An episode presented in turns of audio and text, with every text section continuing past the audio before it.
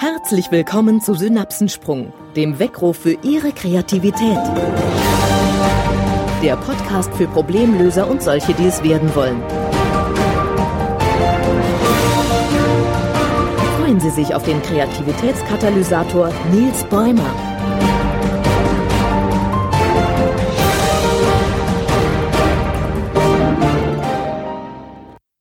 Was bisher geschah. Kindliches Denken ermöglicht uns, in einen kreativen Flow zu kommen. Wie Sie in der letzten Folge gehört haben, ist Kreativität im kindlichen Denken schon entwicklungsbiologisch verankert. Es lohnt sich daher sehr für Sie, diesen Denkmodus wieder zu aktivieren und zu trainieren. Liebe Hörer, noch einmal ein kindliches Hallo zur Podcast Folge 13. Endlich wieder einmal eine Trainingsfolge. Dieses Mal zum Fokusthema kindliches Denken. Schön, dass Sie mich hören. Lassen Sie sich auch in dieser Folge nicht von meiner kindlichen Grußform täuschen, denn neben einfachen Tipps und Tricks für Meetings und die Ideensuche warten auch wieder einige herausfordernde Übungen auf Sie. Und wie immer bedeutet dies auch Arbeit für Ihr Gehirn. Trotzdem macht der Denkmodus zum kindlichen Denken natürlich viel Spaß. Wie kann das auch anders sein, wenn man endlich einmal wieder ein befreiendes Backenschlackern zeigen kann? Damit sind wir schon beim ersten Tipp. Ein Tipp für den Start zu Ihrer nächsten Ideensuche. Ob allein oder dann wirkt es auch wesentlich besser im Team. Ideal also für das nächste Brainstorming im Büro. Das Backenschlackern. Bevor Sie nun abwinken und denken, der Bäumer schon wieder. Jetzt hebt er ab. Noch einmal kurz die Hintergründe dazu.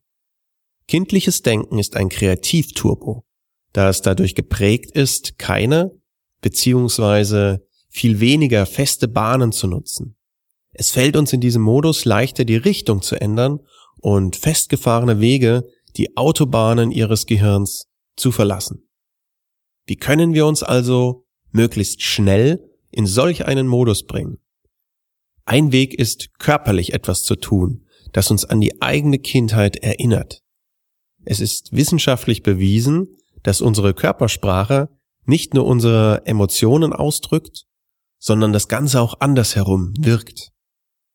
Unsere Körpersprache beeinflusst direkt unsere Emotionen. Wenn Sie den ganzen Tag gebeugt laufen und die Stirn kräftig runzeln, dann werden sie mit der Zeit auch schlechte Laune bekommen. Und wer länger lächelt, weil er beispielsweise einen Stift zwischen den Zähnen einklemmt, ohne ihn mit den Lippen zu berühren, der wird fröhlicher. Wie bereits in Folge 4 zum Thema Spaß und Humor auch schon beschrieben. Körperlich etwas Kindliches zu tun, bringt uns daher automatisch auch wieder diesem Denkmodus näher. Mein Tipp? Machen Sie vor dem nächsten Meeting einmal wilde Grimassen, wie es Kinder gerne tun. Strecken Sie doch jetzt gleich einmal krassig die Zunge herauf und graben Sie die Backen auf. Reißen Sie die Augen weit auf und kneifen Sie sie danach zu einem engen Schlitz zusammen. Und am besten zeigen Sie sich diese Grimassen gegenseitig. Klopfen Sie sich dann nur nicht auf den Rücken. Denn vielleicht hat Ihnen auch Ihre Oma gesagt, dass unsere Grimassen dann für immer festfrieren. Meine Lieblingseinstiegsübung in die Ideensuche ist das Backenschlackern. Denn es löst gleichzeitig sehr gut die Spannung im Gesicht und lockert dadurch Stimmung und Muskulatur. Stellen Sie sich dafür jetzt locker hin oder setzen Sie sich gelassen auf den vorderen Rand Ihres Stuhls, führen Sie Ihre Hände zu beiden Backen und zwar am besten die rechte Hand zur rechten und die linke zur linken. Es geht auch über Kreuz, erschwert die Übung aber etwas. Fassen Sie locker Ihre Backen in der Mitte und dann schlackern Sie. Und? Live mitgemacht? Hoffentlich nicht während Sie Auto fahren. Allerdings gut machbar, wenn Sie an der Ampel stehen. Profis können den Kopf übrigens leicht zur Seite neigen halten die untere Backe etwas fest, um mit der anderen locker zu schlackern, ohne die zweite Hand zu nutzen. Hier wird nur durch die Luft geschlackert. Hörprobe? Liebe Hörer und Hörerinnen, bitte unterschätzen Sie solche einfachen Übungen nicht in Hinsicht auf ihre Wirkung. Wenn die Ideensuche wieder einmal in einer Sackgasse steckt, dann bringt diese Übung garantiert einen völlig neuen Wind in Raum und Köpfe. Besonders, wenn sie sich gegenseitig anschlackern. Zudem ist wissenschaftlich bewiesen, dass die Luftfeuchtigkeit im Raum steigt, wenn die Übung regelmäßig gemacht wird.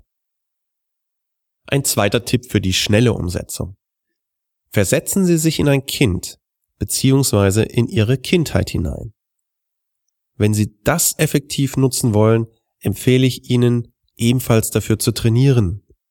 Und zwar ganz einfach, indem Sie Kinder öfters beim Spielen beobachten. Suchen Sie nach dem Moment, wenn Kinder in einen Spielflow fallen und nutzen Sie dann alles, was Sie sehen, für sich. Übertragen Sie es also auf die eigene Situation. Eine Untersuchung aus Amerika zeigte, dass Mitarbeiter allein dann schon kreativere Antworten gaben, wenn sie sich nur vorstellen, die Antwort als Kind zu geben. Erinnern Sie sich noch an die Untersuchung der letzten Folge? Wenn Erwachsene die Möglichkeit haben, etwas an sich zu ändern, dann optimieren sie ihren Körper. Dort wird etwas Fett abgesaugt, dort wird eine Brust vergrößert. Kinder dagegen lassen sich Engelsflügel wachsen oder wünschen sich einen Drachenatem. Bei der nächsten Herausforderung, die auf sie wartet, fragen sie sich daher, wie würde ein Kind darauf antworten? Welche Lösungen hätte zum Beispiel ein Fünfjähriger dazu? Nun, wahrscheinlich kann kein Kind ihnen die Lösung liefern, aber die Denkweise kann ihnen helfen, neue Lösungswege zu gehen und zu finden. Fragen Sie sich daher immer wieder einmal, was würde ich machen, wenn ich ein Kind wäre? Ein kleines Beispiel. Was würden Sie machen, wenn Sie morgen einen Tag frei hätten und machen könnten, was immer Sie auch wollen? Alles ist möglich. Denken Sie bitte einmal kurz darüber nach. Ich schlackere so lange mit den Backen.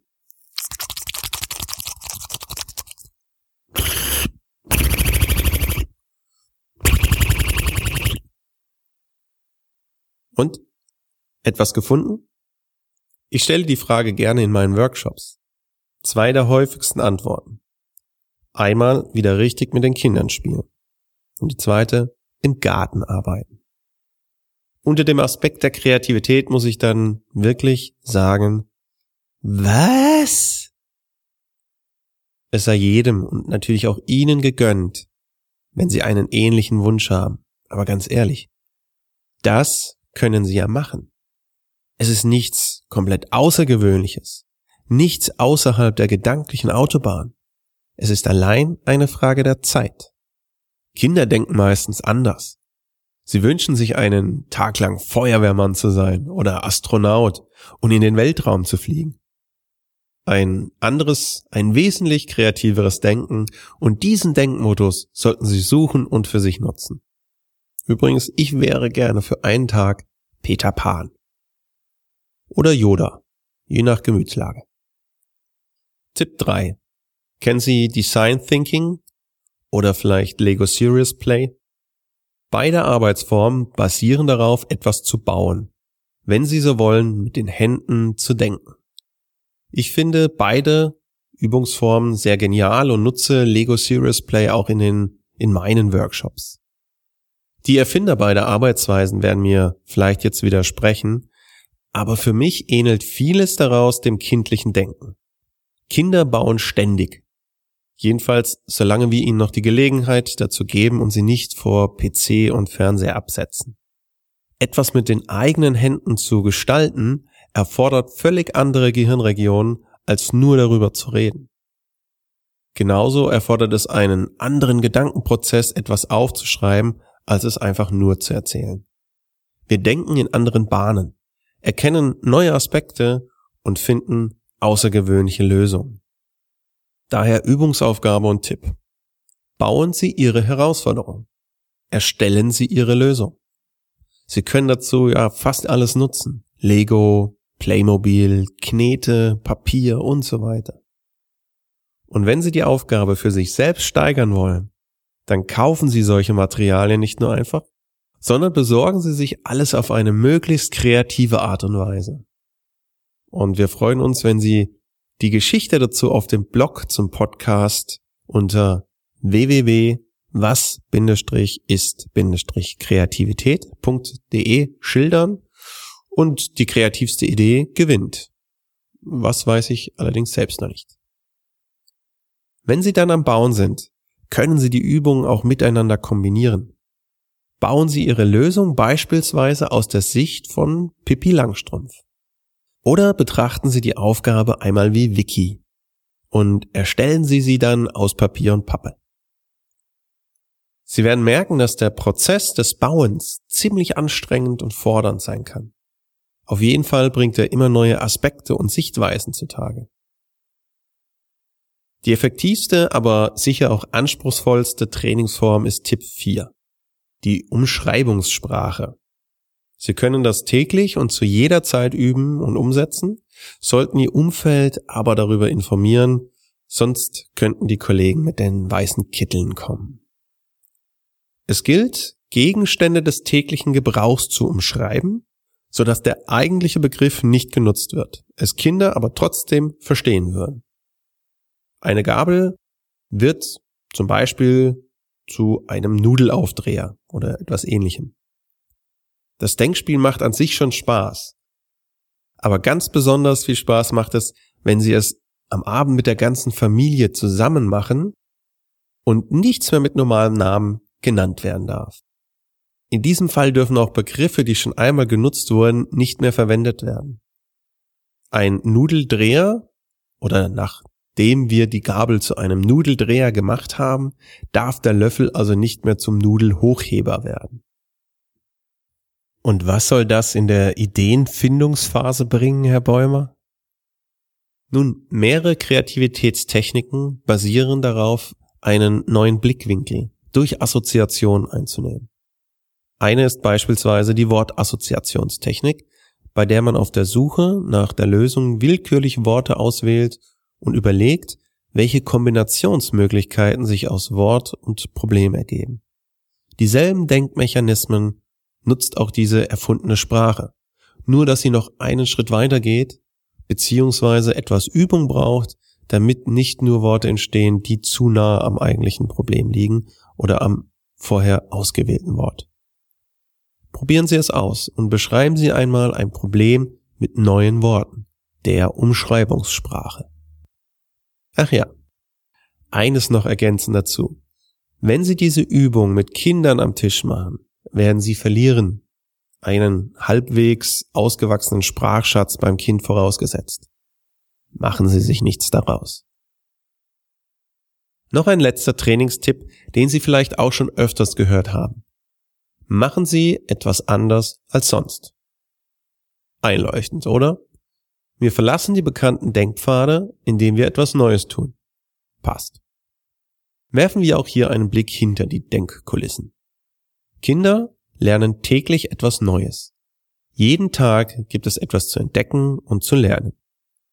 Das Gehirn ist also noch ganz darauf eingestellt und präpariert, neu zu denken.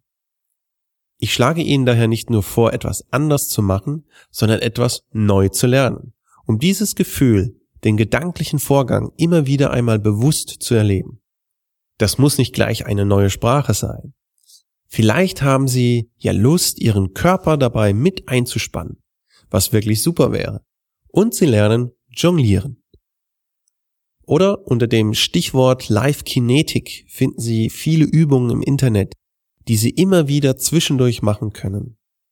Dabei werden Sie auch ganz bewusst überfordert, um einen hohen Lernreiz zu erzeugen. Ihr Gehirn wird fit und es Ihnen danken. Und damit auch Ihre Kreativität. Der Tipp, jeden Tag etwas anderes zu machen, hat also Sinn. Für die Männer unter meinen Hörern, saugen Sie also mal mit links. Oder bügeln Sie die Hemden mit der falschen Hand. Eines sollten Sie, ob Frau oder Mann, aber nie tun. Im Automatikauto mit links bremsen. Das endet meistens in Genickschmerzen. Ich habe es ausprobiert. Wenn Sie diese Übungen noch einmal schriftlich nachlesen wollen, dann melden Sie sich direkt zum Two-Sletter, den Podcast News mit der 2S Aufforderung an. In den begleitenden Arbeitsblättern beschreibe ich alle Tipps und Übungen noch einmal und gebe Ihnen passende Arbeitsmaterialien an die Hand. Am einfachsten geht das unter www.nils-bäumer.de slash podcast.